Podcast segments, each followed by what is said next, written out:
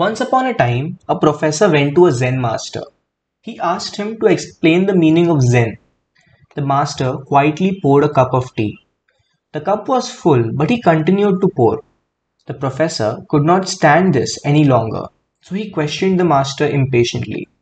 Why do you keep pouring when the cup is full? I want to point out to you, the master said, that you are similarly attempting to understand Zen while your mind is full. First, empty your mind of preconceptions before you attempt to understand Zen. If your mind is empty, it is always ready for anything. It is open to everything. In the beginner's mind, there are many possibilities.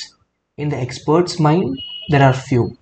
You see, in life, your life, we all are full of preconceptions all the time. We are constantly judging and trying to relate things, actions, disasters to one another. But this is wrong. Our mind must be empty. We should not have any preconceptions and we should take every event, every word, every feeling as what it is. Keep an empty mind and your heart will be always full.